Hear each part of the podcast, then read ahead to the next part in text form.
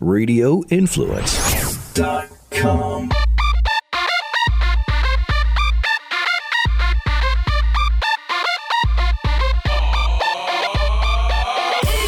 Welcome, welcome, welcome back to Life in the Fast Lane, hosted by me, your boy, Mr. Black Moses. What's going on, everybody? Hope everybody is having a grand week thus far. Listen, listen, man. I am not going to sugarcoat anything. I am not going to uh, procrastinate or hold out. We got a great show. We have a great show this week, and I am excited for two reasons. First and foremost, first and foremost, it is World Superbike Weekend. Your boy Black Moses is about to head out to Monterey, California to get down with the get down pound for pound. You dig? So if you're going to be in World if you're going to be at World Superbike this weekend, make sure you hit me up on the socials and let me know you're around. I would love to meet some people, take some pictures with some people, and of course, get down with my Moto family. So holla at your boy if you're going to be out there. Let's get together let's check out some racing. Let's, uh, you know, Moto America, World Superbike. It's a whole lot of racing going on this weekend. So I'm excited for that. Number two, number two, and there's no, like I said, there's no need to, to there's no need to wait. I just want to jump into this week's episode because the brother has so much, so much experience and entertaining stories about his bike life and his racing life. There's no need to procrastinate any longer. So, without further ado, welcome to Life in the Fast Lane, y'all. Let's ride. My guest this week has done it all when it comes to racing. From the highways of Long Island, New York, to running in CCS and WERA and AMA. And now it's back racing in CCS and WERA. Please welcome to Life in the Fast Lane, my guest, Mr. Lloyd Bayley. What's going on, man?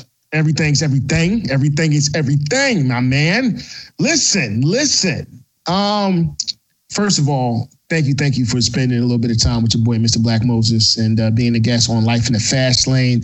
Um, you know, there are a lot of racers in the United States. There are a lot of racers. And where we are right now, you know, personally, me, I'm getting ready to head out to uh, Laguna, Monterey for World Superbike and Moto America. So, you know, you and I, we've known each other for how many years? When did we meet?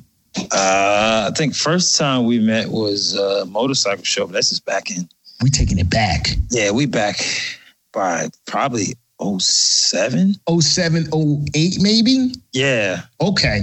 All right. So what I'm saying is, is that, you know, it's, you know, there's a lot of racers in the United States, but they're not that many of us. And what I what I mean by us is, you know, the you know the the the the, the skin complexion, blessed, the the kiss by the sun, you know, brothers that have in Yeah. your, you know, but not just to say that because there are, it's gonna be people like, yo, Black Moses, plenty of brothers that race, but you've kind of been through all of the series uh, in road racing in the United States. Like we're talking about AMA, we're talking about CCS, we're talking Yeah. about WERA. Yeah. Uh, have you done some Moto America? no, I haven't done Moto America. It's the same thing to me. It's just different name. I mean, Okay, okay.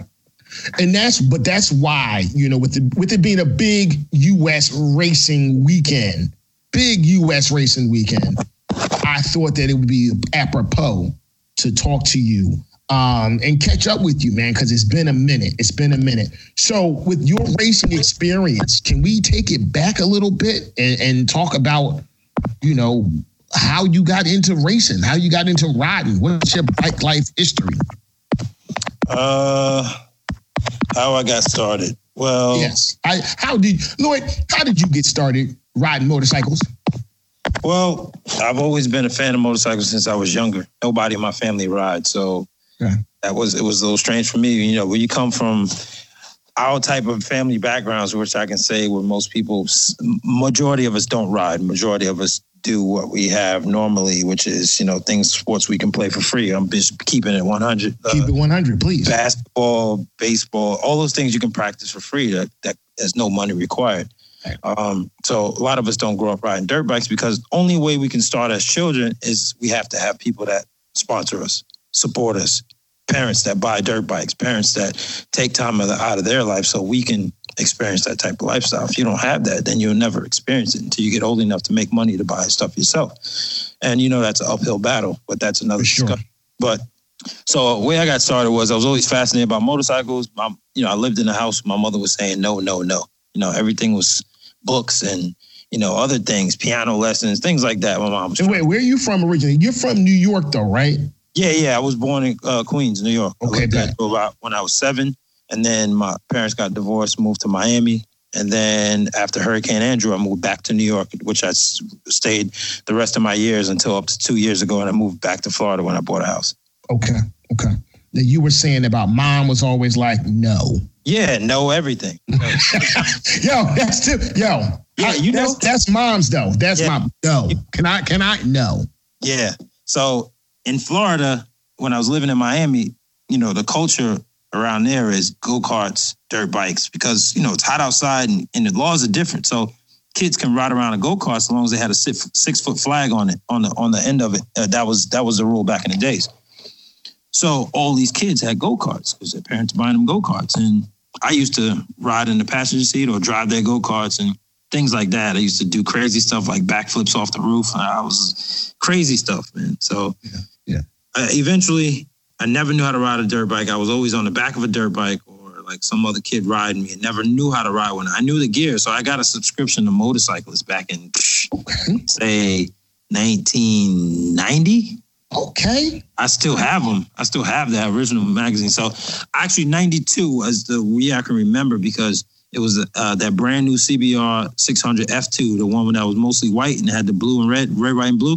I recall. I recall. Oh my God, that that that thing set my soul on fire. That's that. yeah, I swear. But you know, so I was I all I did was read it from front to back. Okay. I knew the gears were one up, five down. I mean, uh, one down, five up.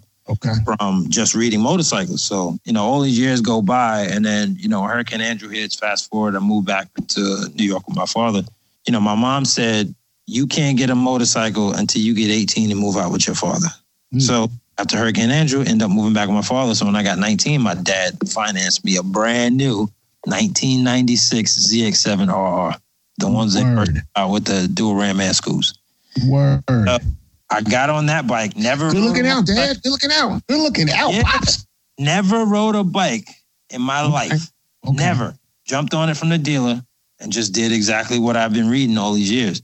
And I rode it you know, I wrote it slow, of course, home. That's crazy how you could retain that information. You well, it. it. wasn't about retaining it because it was always being repeated every day. I was reading those things every day. All this time, that time from when I was seven until I was 19, where I didn't couldn't get a bike, all I was doing was reading. That's crazy.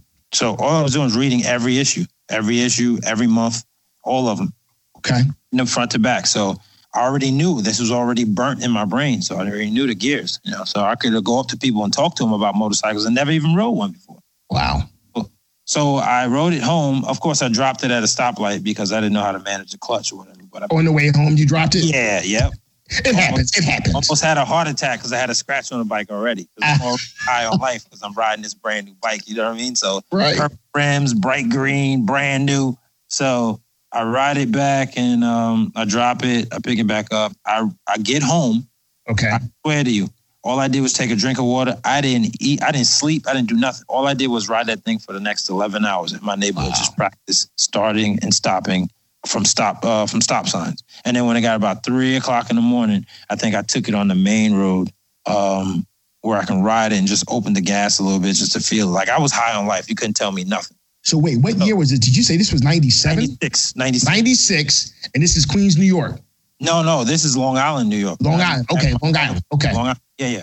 So I was living in Long Island. So uh fat uh short just to fast forward a little bit, I rode that for 11 hours just to practice. And then two weeks later, after I was riding that bike, I was dragging the foot pegs around exit ramps. That's crazy. So something, you know, I didn't know. I just knew I was excited about it. And you, you got to remember this whole time that I'm talking about reading motorcyclists, I was videotaping all the AMA superbikes that they were races that they were having in Loudon, World Superbike races in Hockenheim, Germany, where Scott Russell was racing against Fogarty. I have all of these things on VHS still to this day.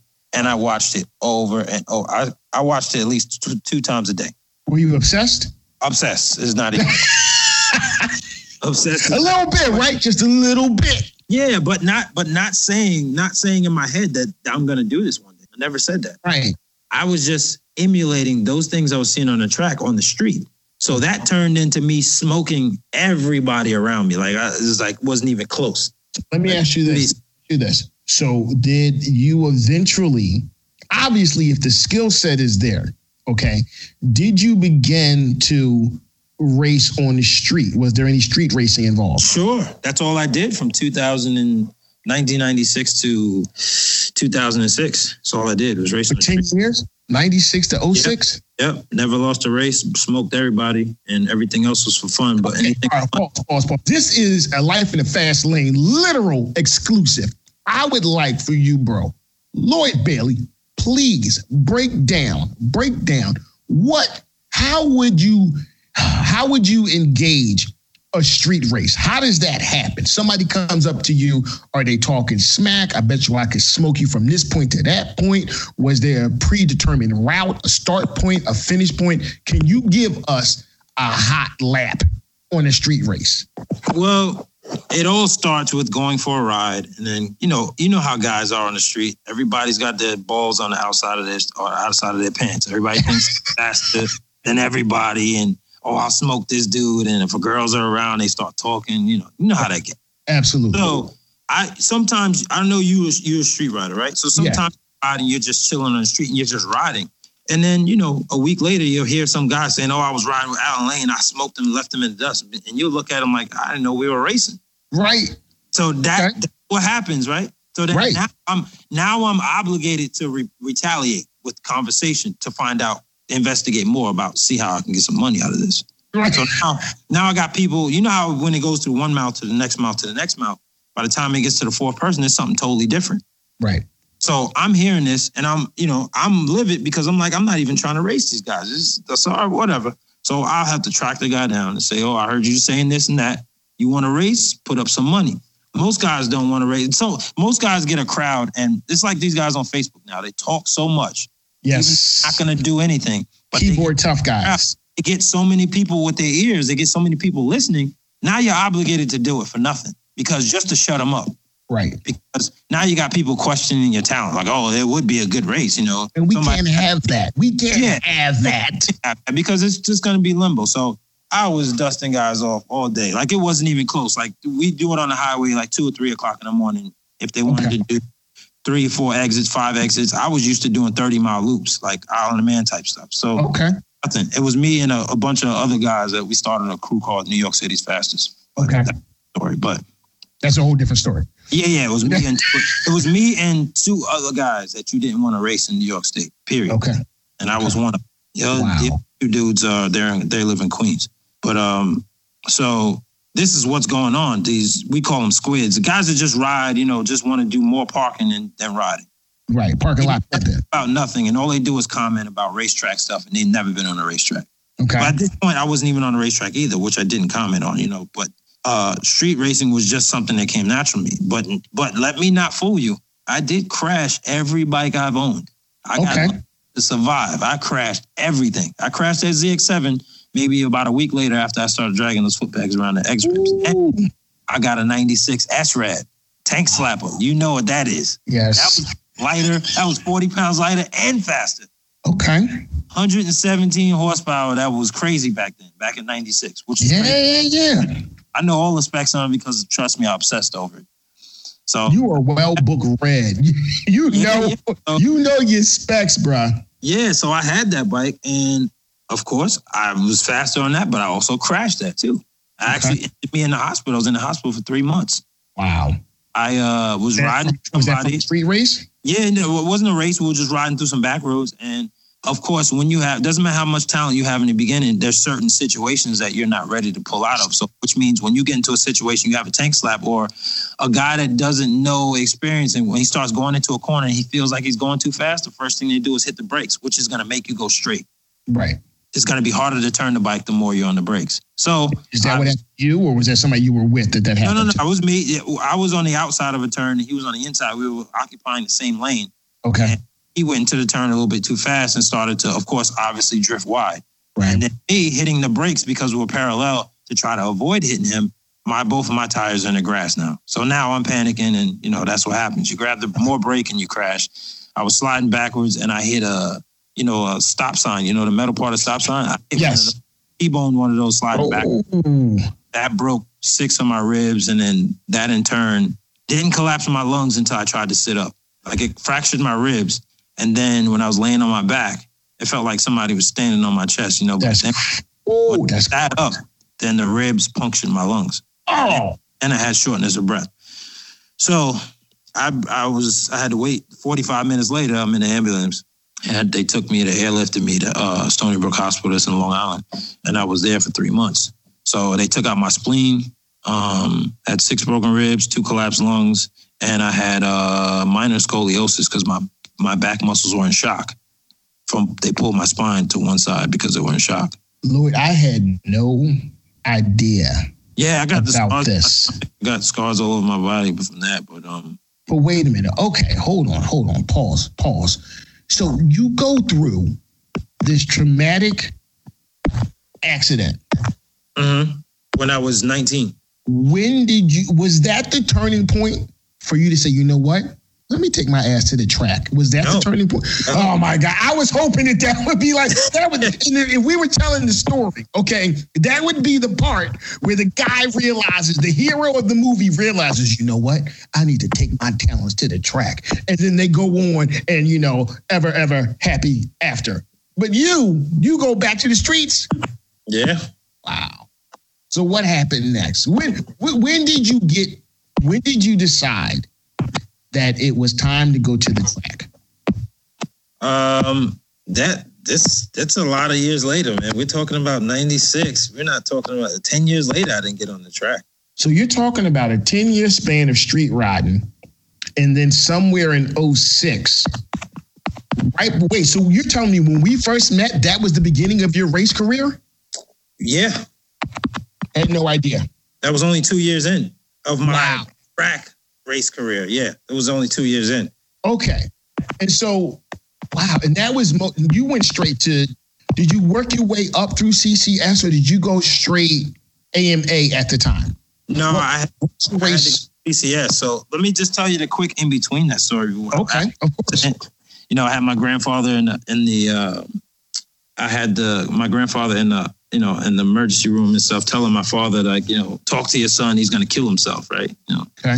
And my grandfather was like, I bet you Sounds like a grandfather thing to do. yeah, yeah, I bet you learned your lesson. I bet you won't you know ride on these bikes anymore. And I said, I'm gonna ride as soon as I get out of here. and, he, and he threw his hands up and said, Talk to your son. He was talking to my father. Okay. So dad was didn't say really anything. He just felt like he was to blame because he financed the bike for me. Or you know, he bought that bike for me too. The second bike as well. Yeah, like you said, you can't get those things unless you have money and know, Right. you didn't have no money credit. My dad did it for me because that's the whole father son separation thing, divorce, you know, all that thing. I wasn't living with him, and then when I'm living with him, of course, you you got to make up for lost time. So sometimes you do that out of financial, you Sure. know, buy kids, whatever. That's just a normal, typical thing, human Sure. thing. So, um, yeah, so. Uh, it took me a while to recuperate. I lost 30 pounds in the hospital. When I went in, I was 150 pounds. I came out 120. Okay. So I was faced with skeleton, you know, Skeletor looking, you know, I was I was pretty bad up, beat up. So uh gained my way back and then I think I, I was working, I was actually working at Circuit City. I was making a lot of money as a salesman. So I saved my money and then I bought a, a used 97 S-Rad, rode that, crashed that too, but it wasn't nothing major, right? So I was Okay. learning more and more. You know, I have stupid crashes because when you're out in the streets trying to emulate what you're watching on videotape, things happen. Right. So even when I'm by myself with nobody, I'm taking corners and leaning off the bike. All dumb, dumb stuff. If I look at it now, I call it dumb. But Right. I did all of those things to end up where I am now. But you don't know that when you're doing it. So anyway, um, then after I had that S Rad, I, I parted it out, and then I saved enough money to buy a 2000 R1 when they first redesigned it from that 98 carburetor, first one that was fuel injected. Okay. So after I rode that, after I rode the thousand, I started feeling the torque. I was like, I'm not ever 750 ever again, ever. It was it was just retarded, like how easy it was to wheelie and right have to be on the gas so much, you know. Because I mean that 2000 that 2000 R1 was a game yeah, changer. No joke. Game changer for real. No joke. But then, you know, I'm riding that and I'm doing good. And I didn't know anything about tires and suspension. I met one of the guys I told you, one of the three guys that you don't want to race in New York. I met him on the highway. We were racing each other, just riding fast. I was riding back to Queens with him and we couldn't pass each other. So then we became friends after that. So we got to talking. He was racing at Loudon at the time. Okay.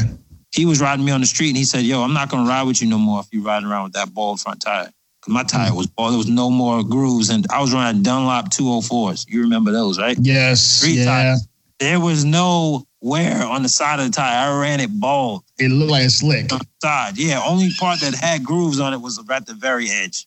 Wow.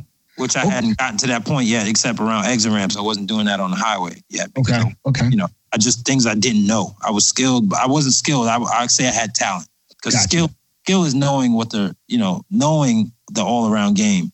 Just having talent is just going out there and just doing whatever and just trying stuff. Right.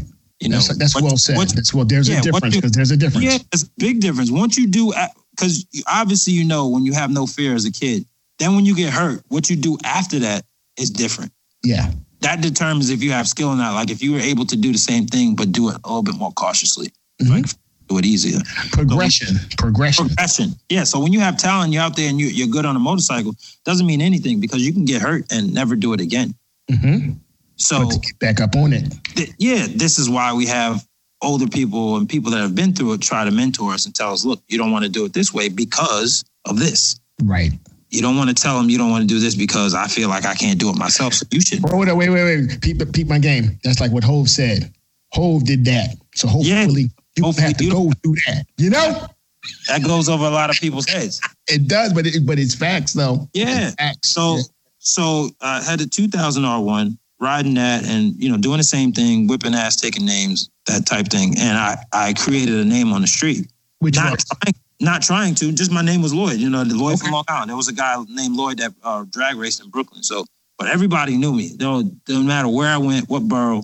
If anybody talked about highway racing, everybody knew the name because it was just people talk. You know, that's the way they are on the street but didn't know that. Just was having fun, and I was just living out my dream, riding a motorcycle, something that I never thought I would do since I was younger. That I obsessed over every single day for years and years and years.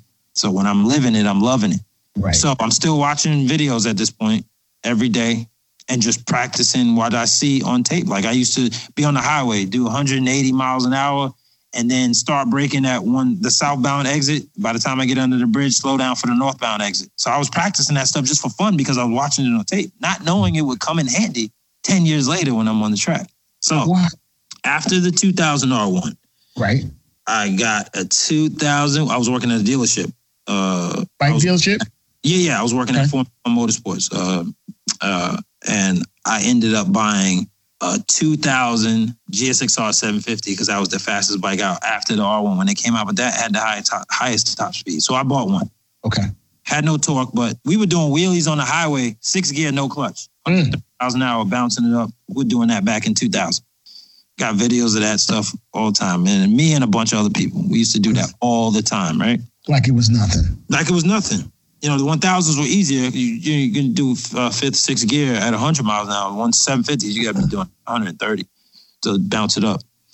But um, so the real changer was I rode that 750. Of course, I crashed that on the street doing stupid stuff, the minor stuff. And the 2001 GSXR 1000 comes out.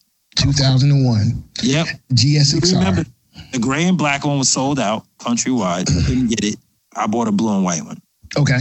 When I first rode that, I, I couldn't believe what the fuck I was riding. I said, this shit makes no sense. Like, how is this thing so much faster than the R1 and the Gixxer 750? And it feels just like a 750 and it's so much easier to ride. I could not believe what I was riding. I never rode that 750 again. I had them both at the same time. That 750 stayed parked in the garage for about a year. Never rode it. I rode that stack. Yeah, I, I rode that 1000. Man, I do a roll on with R1s, like same 2000 R1 I had on the highway. I do a roll on and man, I'd smoke them by 15, 20 bikes. Easy. Wow. It was out of control. So that started a whole new era. I was bouncing into any gear you want. I, all the wheels I did, I never used a clutch. I never cracked the clutch to do a wheelie. Everything was throttle.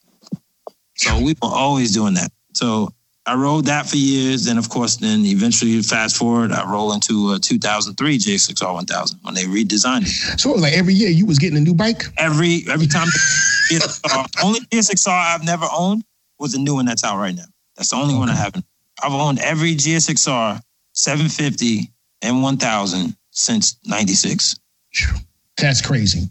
Minus the minus the 97, 98 when they when they swapped the fuel injection. I never bought that one. It was okay. the same. But every body change, I've I've owned all of them. So was Gixxer was Suzuki? Was that you, you I don't want to say that was your brand, but for that time period, that was, was that your brand? That was the bike to beat. That was the bike to have. There was nothing there was nothing beating it. You know, everyone always has an argument that says, "Oh, Yamaha's handle better." What my my my take on that was everything that doesn't make power handles good. Mm. Hondas handle good, and Yamaha's handle good. Those are the least uh, the, the least horsepower out of the leader bikes. They don't make any horsepower, so of course they're gonna be they're gonna handle good.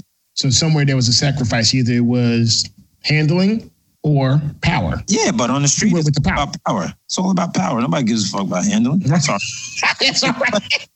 you just said a real thing. You just yeah. said a true thing. Speak your truth, Lloyd. Speak and, your truth. And on on the on the street, nobody every horsepower. That's why they come out with these bikes and they give these crazy horsepower numbers because they know it's going to sell on the street. Right.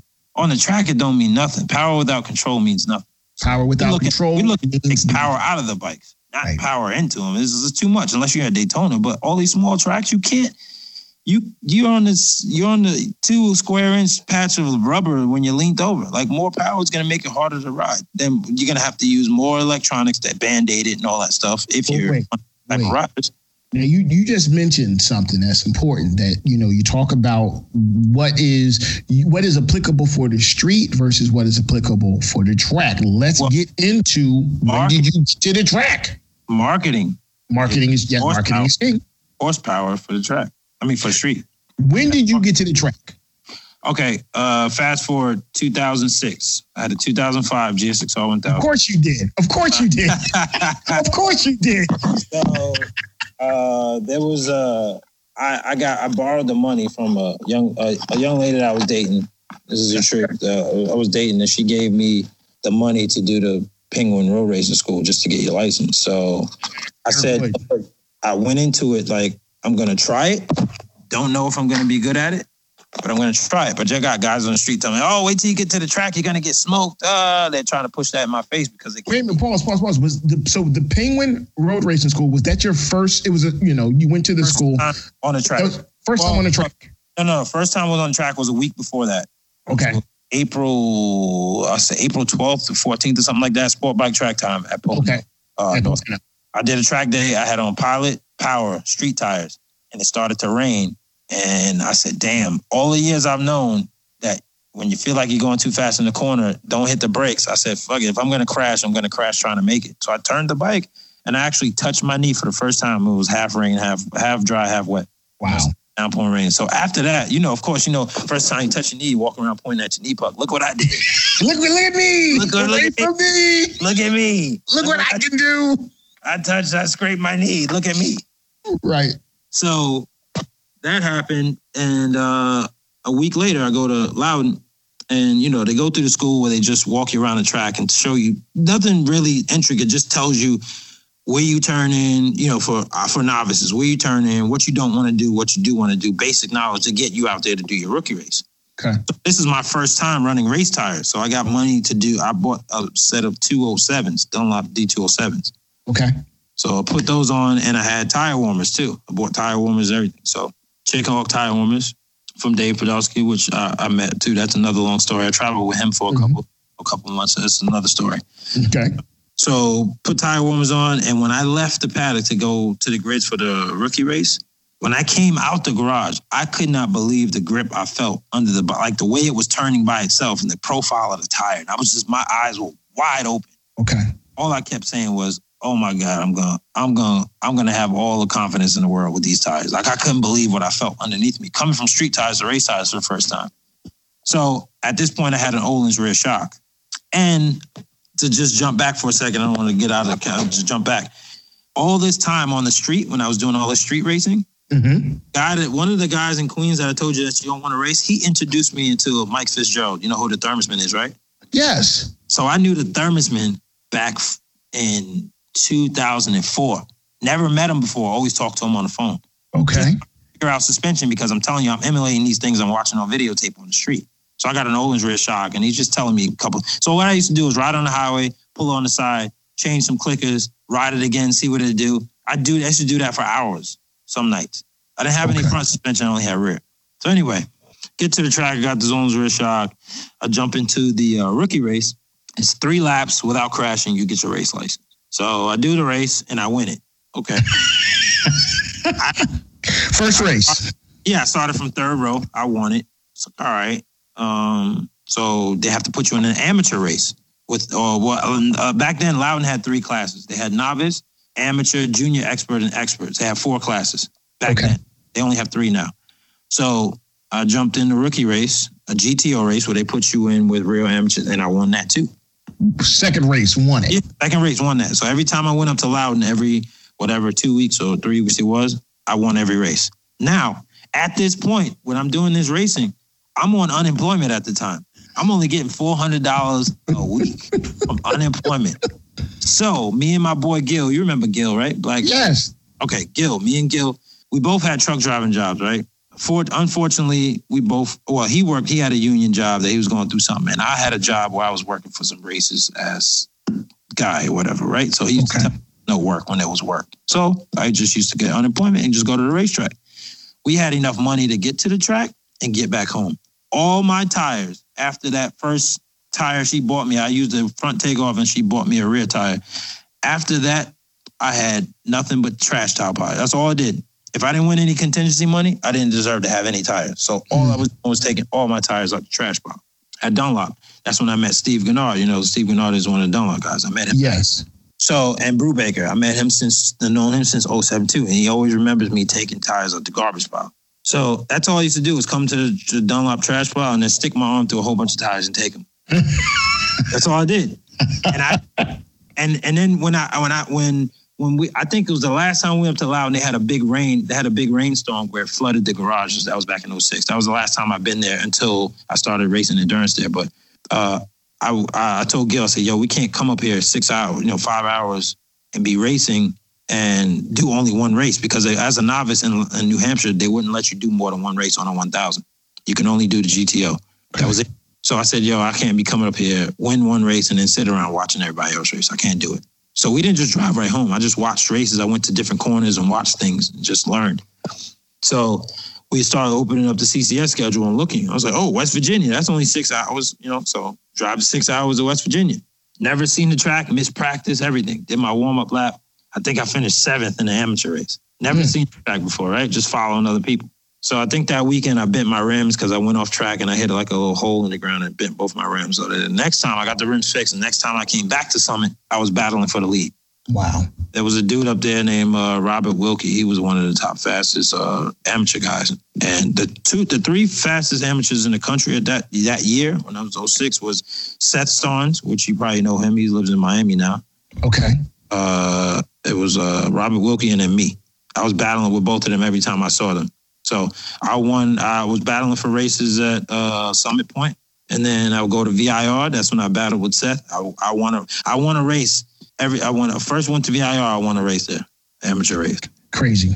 on that 06 on that 05 GSXR 1000. So I didn't start on 600. I started on 1000. Okay.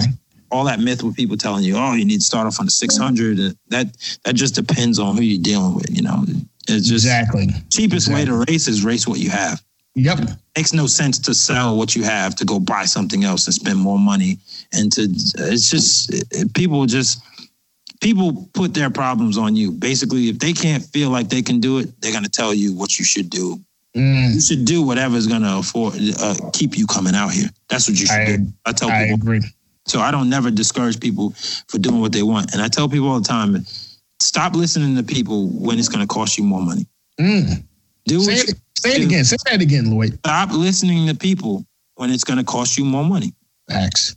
If you don't have the budget, then that You don't have the budget. Yeah, you just listen to it and take it heat of it, and that's it. And just do it. use what you got. You gotta use what you got. I've seen guys come and go. I've been out here since 2006. I see guys come, they spend a whole bunch of money one year and then leave. And I spend half the money and beat them. And on trash talk and trash stuff, like tires that nobody wanted to ride on. Wow. So I did that for a long time. I still do it. You know, I mean, I've, I'm on, I'm under better sponsorship now. I have a little bit of help, nothing crazy, but I have some help, and I just know how to make it work a lot easier. So in all these races that I was doing, I won about 25 races as an amateur. Now wait, was it was this CCS? Was this what was CCS this? and WERA.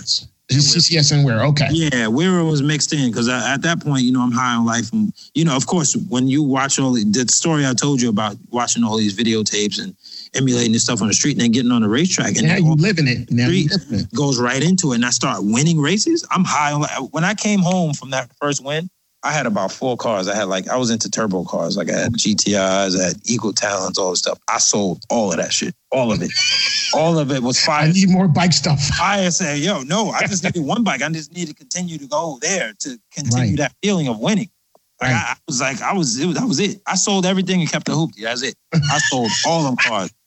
Fire sale. Get it out of here. Yo. Sold it. Continued racing, and then you know, continued doing my thing. Well, I was on unemployment for like a year and a half until I got a until I got another job in 07, which I worked from 07 to about 2013 or almost 14, to almost 2014. Now, when did you get into AMA?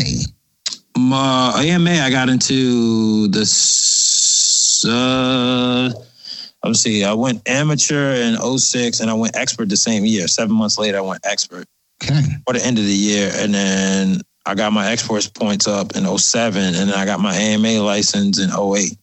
Okay. Now let's talk about that experience. AMA You was wait, hold on. You was kicking ass on the streets. You was kicking ass and in CCS WERA. Mhm. What what did you continue to kick ass in AMA? Well, no, I mean I did for uh, for anybody that doesn't know, I was sponsored by a place called Chronic Motorsports, which is a shop that was actually in my neighborhood. Everybody knows who Chronic Motorsports are because they stayed they stayed out in MotoAmerica for a while. A bright green bike. It was a color of marijuana. Nobody, nobody could forget those bikes. Right? You you said North America, but you meant AMA, right? AMA, yes. Yes, yes. AMA, which is basically the same thing to me, but AMA. Yeah. Uh, that's when Ben Spies was still riding Superstock. Yep. Ben Spies. So, um, I'm out there Daytona for my first uh, Superbike race, uh, Superstock race. I'm sorry, and um, yeah, I, I was all the AMA races. Like they, don't, I only got two. I'm letting everybody know. Like every time they see me at the track, that's when Pirelli and Dunlop were actually going. Like it was a tire war basically. There was no hom- homologated tire. Right. So I only got from the shop was two sets of tires, one to race on, one to qualify on, two rears, two fronts. Everything else came out the garbage or from another team that they didn't want to run on no more. So Okay. all my practice times, when I was placing like top 13, top 15, was all on takeoffs. Insane. I didn't know anything really about suspension yet. I was just learning, but I was having a lot of front end crashes and I just had to figure it out. It was all front end stuff because I'm a front end type person. I like braking really hard, turning, you know. So never had really issues. I've only high sided once of all the years I've been racing. Mm. Mm. Fortunate. Yeah, yeah. So um, and it was totally my fault. You know, Okay. it, was a slow, you know, slow high side, but um, yeah, everything else has been front end crashes. So I've been working at this for a long time. Uh, a friend of mine named Rodney Rayborn, he used to be Aaron Yates crew chief. He used to run um, Marty Crago's, uh, Matt Matt uh, motorsports. He used to be the crew chief for Marty Crago. He built like the R7 uh, bikes that were Graves, so he knows his stuff. So he started teaching me about suspension, which I still speak to him today Okay. me a lot and he simplified it. So, which enables me to be more self sufficient now. So now I can go to the track and set a bike up.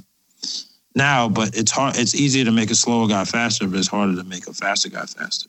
Interesting. Because when you get faster, you're not chasing seconds, you're chasing tenths, hmm and you're chasing uh, that feeling you need for the bike, or you're chasing you have to be a robot because if you make a change on a bike, you have to do exactly everything you just did the practice session before. Everything has to be the same. That's why exact they, precision. Yeah, that's why you read these books and they tell you, you turn in here, turn in there. That has to be a Bible because if it's not a Bible and you're all over the place, then you're not gonna your, your search is gonna become harder. Right. So you have to do the same thing over and over and over and over. And then when you make a change, then you'll be able to see the change that you made and not have another, have other, just eliminates the variables basically. Right. So wow. if, you, if you don't have that down packed, then it's going to be a hard, you know, it's going to be a long, it, it, it's hard to not have like, cause I come to the track, I don't have a suspension guy. I don't have a mechanic. I do all the stuff myself. So, you know, I've been, I've had to make it to the track when I've drive, driven 12, 13 hours for work, come home, pack the truck and then drive another 10 hours with no sleep, show up, tack my bike and then jump right into practice with no sleep. Mm. Still, still won races, but it's it's hard, but it wasn't it wasn't that I wasn't thinking, oh, I can do it. I just had to. There was no choice. Okay, okay. What is what what series? bro, you have just you, you you've done so much. You've done so much, and you talk about natural talent and natural ability and skill sets and your experience and things that you've learned what what are you up to now? Or you you're obviously you're still racing. Are you you did your stint in AMA? Mm-hmm. Um, now you're back to. Are you back to CCS? Yeah, CCS Azure. Yep. Now, why why not Moto America? I know they're the same to you, but is it a, what I, I could let me let me propose? Is it a question of dollars? Oh, always dollars because you got to remember you got to be at the track Wednesday. It's time time off time. The, you know those tire bills are like you know two grand, fifteen hundred, and I mean you have to ask yourself a question: Why am I doing it? Like, what am I getting out of it? Right. I mean, with the internet now, you can get exposure to yourself. It's very easy. True. Oh, Social media. Yep. Yeah. So it's like it's not a it's not a it's not a question of getting public. I'm not saying that it's not publicized. It is out there and is they're doing their thing, whatever. I'm not knocking them at all. But as me as a racer, I'm coming to spend X amount of dollars. What am I getting back? If right. I'm not any money back or it's the investment and it's the return on investment. Yes, because the return on investment, if you don't have money, it determines on how long you're going to be show your face out there. But is the series that you're in now? Obviously, it the the overhead is must be it's considerably lot, less. It's a lot less, but I'm also you know chasing BMW money. So I mean, this week, this past weekend, I just went to the track. I made a thousand dollars. Wait a minute, pause. Let's talk about your new bike. Let's talk about it. Um, how long have you been on the S1000RR? Uh, since March. The first time me ever riding it. I never did a track day on it. I just bought it, put suspension on it, and rode it at Daytona. Only got two. Only got two races on it. One of them I actually had a low, uh, uh, had a cold tire, so I, I crashed in the chicane. It was a light crash, but that was my first introduction to riding the bike. And then uh, fast forward, I was leading one of the endurance races in Carolina, and then something happened with the ECU, where the ECU took a crap a lap before the white flag. Like I had every had second place by a lap. So I was gone. And bike stalled. What's your it's crazy. What's your success now with the with the S one thousand RR? It's getting it's getting better. It was just okay. you know, it's a lot of like I said when you when you switch from bike to bike, you have to you have to get into the dynamics of the bike because I'm, yeah, I'm on a couple dates. You have to get. Yeah, know. I'm gonna go quick, but this is a different bike than is the X10 that I was on, uh, which I still have, but it's, it's a different bike. So this bike is different. It's a lot smoother. It's not as aggressive. The power delivery is so much smoother. So it makes you feel like you're going slow, but you're actually going fast. So it's it's a different bike. What year? What year is yours? 18. Have you seen? Have you have you straddled the 2020s? No, I haven't straddled. Oh Lord, let me just. Oh Lord, bruh, bruh. I just rode Barber uh, on the 2020s. Oh, I'm sure uh, it's good. Woo! Was out there with the homeboy Nate you Kern. you know what? My look at it, that this is the way I see it. If I sell mine and buy that one, yeah. I'm gonna be at least, even if I switch some things over, I'm still gonna be spending another five grand more. Of course, because that's to, get to, to chase the same contingency I can get on this one. That's what you do. But you know what though? You you are a proven uh, uh, you're a proven soldier, man. You are your ability and your knowledge. You know, I don't. I don't want to just talk about in your knowledge on riding the bike. Your knowledge of, and I don't want to call it the game, but your knowledge on how things work in the racing world. I mean, like you you you know enough to make decisions, even with you talking about return on investments. Where's your time best spent? Where's your money best spent? Time, energy, effort, and then ultimately what you're getting back out of it. And then the question of why am I doing this? These are things that, you know, it it, def- it separates, you know, the adults from the children when you really think about it because a lot of cats guys and girls they'll get into it for the glory. And at the end of the day you said earlier you saw a lot of people come in drop a lot of bread in for one year and then they're gone. There's no longevity. You know what i mean?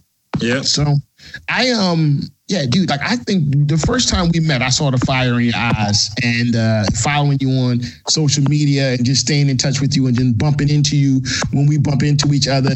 You've always maintained the same chill New York vibe, just straight up like, you know, it's undeniable. Your, your, uh, your personality, your chill, your vibe, it's undeniable. So, yeah, that's when me, you, and uh, Tyson was at the we were in New York at the IMS show. You know what's crazy? What's that? The friend that me and Tyson have. My boy that? He, lives in, he lives in California. A day? I said my boy, the mutual friend that me and Tyson have. His name Who's, is. He lives in a day. A day, yeah, yeah, yeah. That's my boy. From, yeah. That's my boy from back in the days, right? So, so he's he, out there killing. It. That's the homie. He's killing it out there. Yeah, yeah. He told he told Tyson about me, right? And Tyson was supposed to come out one night on the street race. Didn't know it was me. We were talking to each other. Okay. He was supposed to come out and watch me street race. This is before I got on the track years ago. But he said something that came up where he had to do something. Okay. But he was like, "Oh shit, you're the guy I've been hearing about on the street because our day's been telling for years, you know." So the funny thing, he was supposed to come see me, and that was, it was just a small, it was just a small world when we we started talking, and uh, that's how we hit it off. So it was it was real funny. Look, man, the motorcycle world is the biggest small world in yeah. the universe. Everybody know everybody, East Coast, West Coast, international, overseas. You know, but that's one of the things that I love about it is that our community is so global that we I can go anywhere. And I think it, I think it's true. It's not just because it's me and I know my, my network is so vast, but I believe that any true rider that's had sea time in and has had, you know, put in real quality time in the community can go anywhere in the world, link up with somebody and go for a ride. Doesn't matter. Real rider. Yeah. That's that's real rider. You know? Yeah, yeah. It's it's a lot of fun. I don't ride on the street anymore. It's just because it was just I, I'm an endanger to myself because well, you're an you're an athlete. You're well, an athlete. Now, right now, I mean, I've tried it years ago. I mean, I did after I rode on the track. I did race somebody on the street back in 2013. How'd that go? 2,500 took from them, and then took them to 27 somebody else. Now that bag. on, yeah, but they were on Facebook talking crazy about me. Like they were going to smoke the AMA ride. That's what they were calling me, the AMA ride. I'm going to smoke this guy. I was like, you think I'm less dangerous that I've been on the track now and off the street? Like you More guys, dangerous. I was telling these guys you couldn't do what I was doing ten years ago, right now. So you were trying to tell me right now with the skill set I have. So, you know, I showed up on the street with my GSXR with street body work on it. Didn't even have a stock harness. I had to wire the, the rear tail light up to a battery just to have it running all the time. And I showed up with slicks. I felt like I was cheating.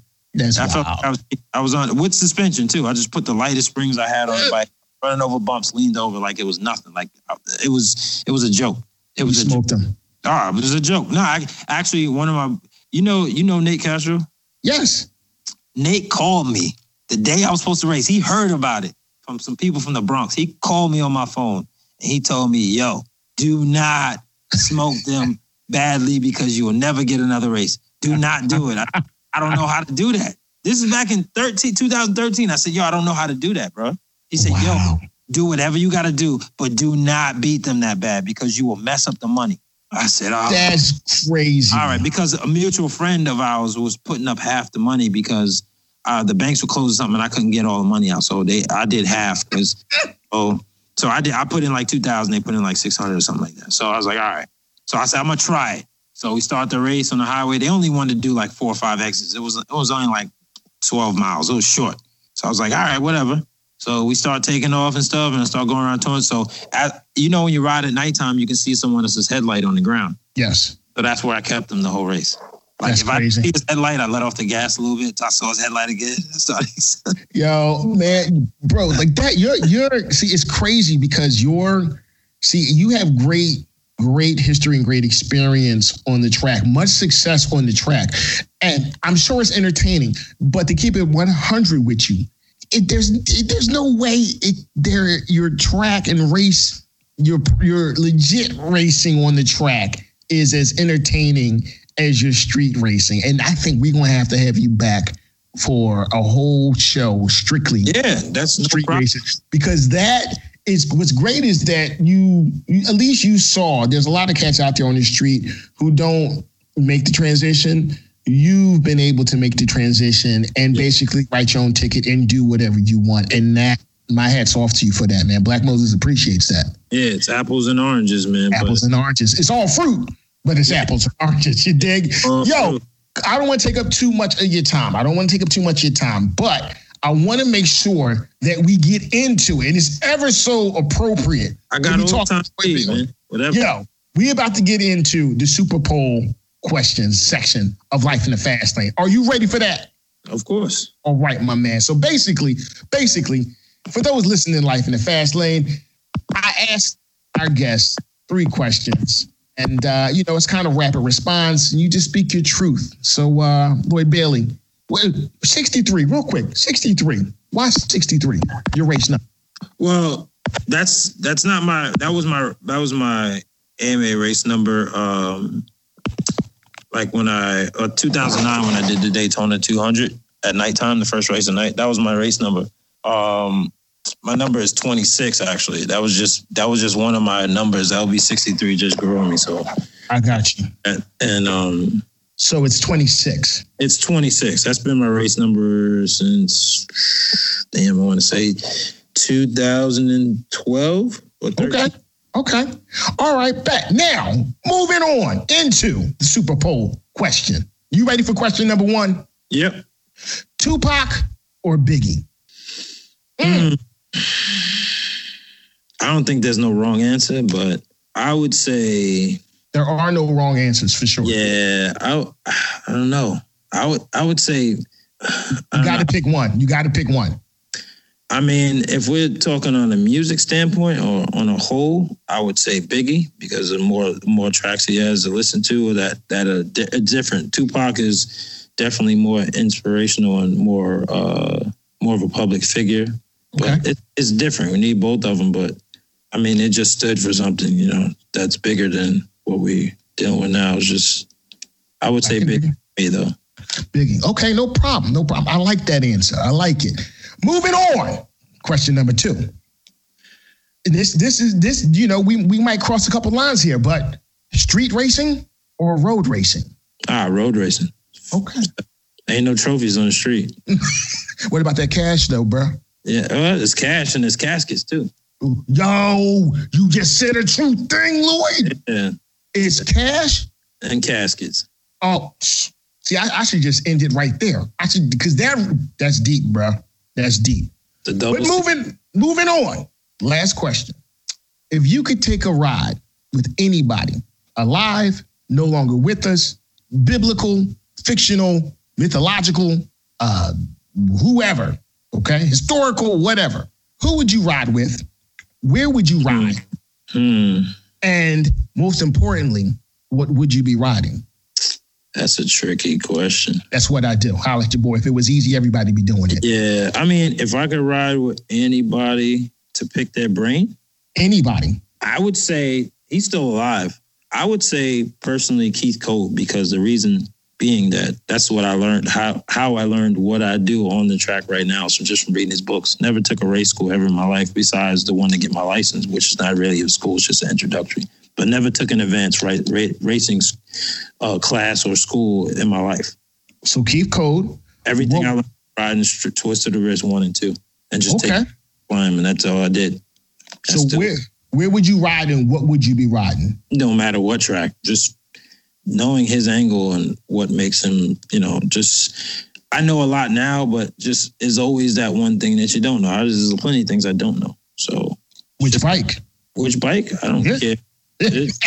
As long as it's Keith Code, it don't matter. two wheels and a black, you know, tires. That's it. I like it.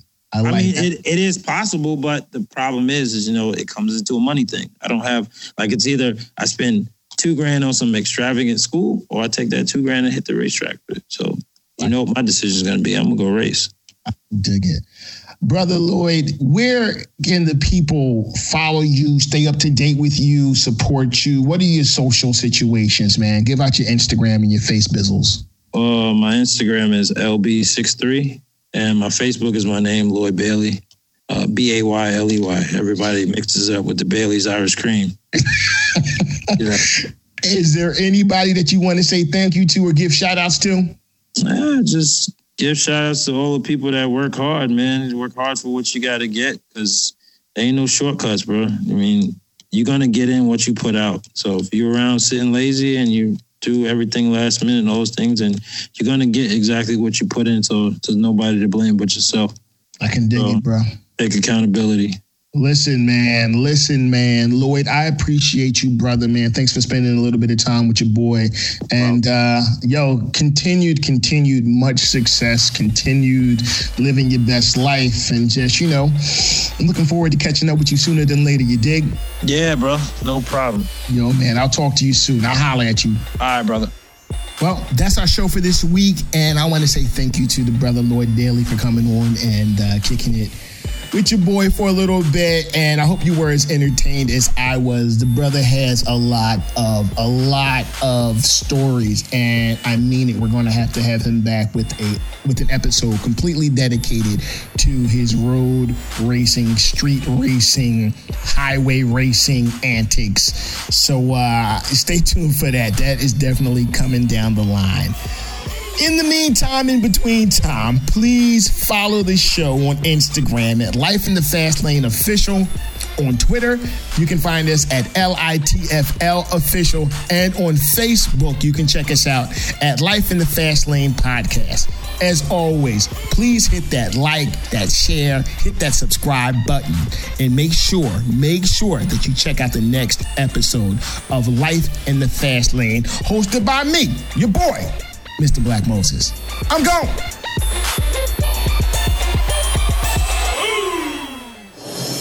This is a Jim Fannin Show quick fix on Radio Influence. Let's talk about you. Let's talk about you. What challenges have you had to keep you from your vision and your goals? What are those challenges? Is it other people? You know, most of us only have no more than 50 people, and these aren't just best friends, it's coworkers, definitely family members, and some friends, but you have no more than 50 people that make up the key people in your life. How's that going? You're going to ask yourself right now who can I help be better? Who do I need to avoid? Who do I need to immunize myself from their drama? Do you have drama in your life? Do not allow drama to enter your home. Do not allow drama to enter your business. Drama, controversy, conflict. He said, she said. Seriously? Like we got time for this? Eliminate things that don't serve you well. Eliminate it. Immunize yourself from it. The Jim Fannin Show can be found on Apple Podcasts, Stitcher, TuneIn Radio, Google Play, and RadioInfluence.com.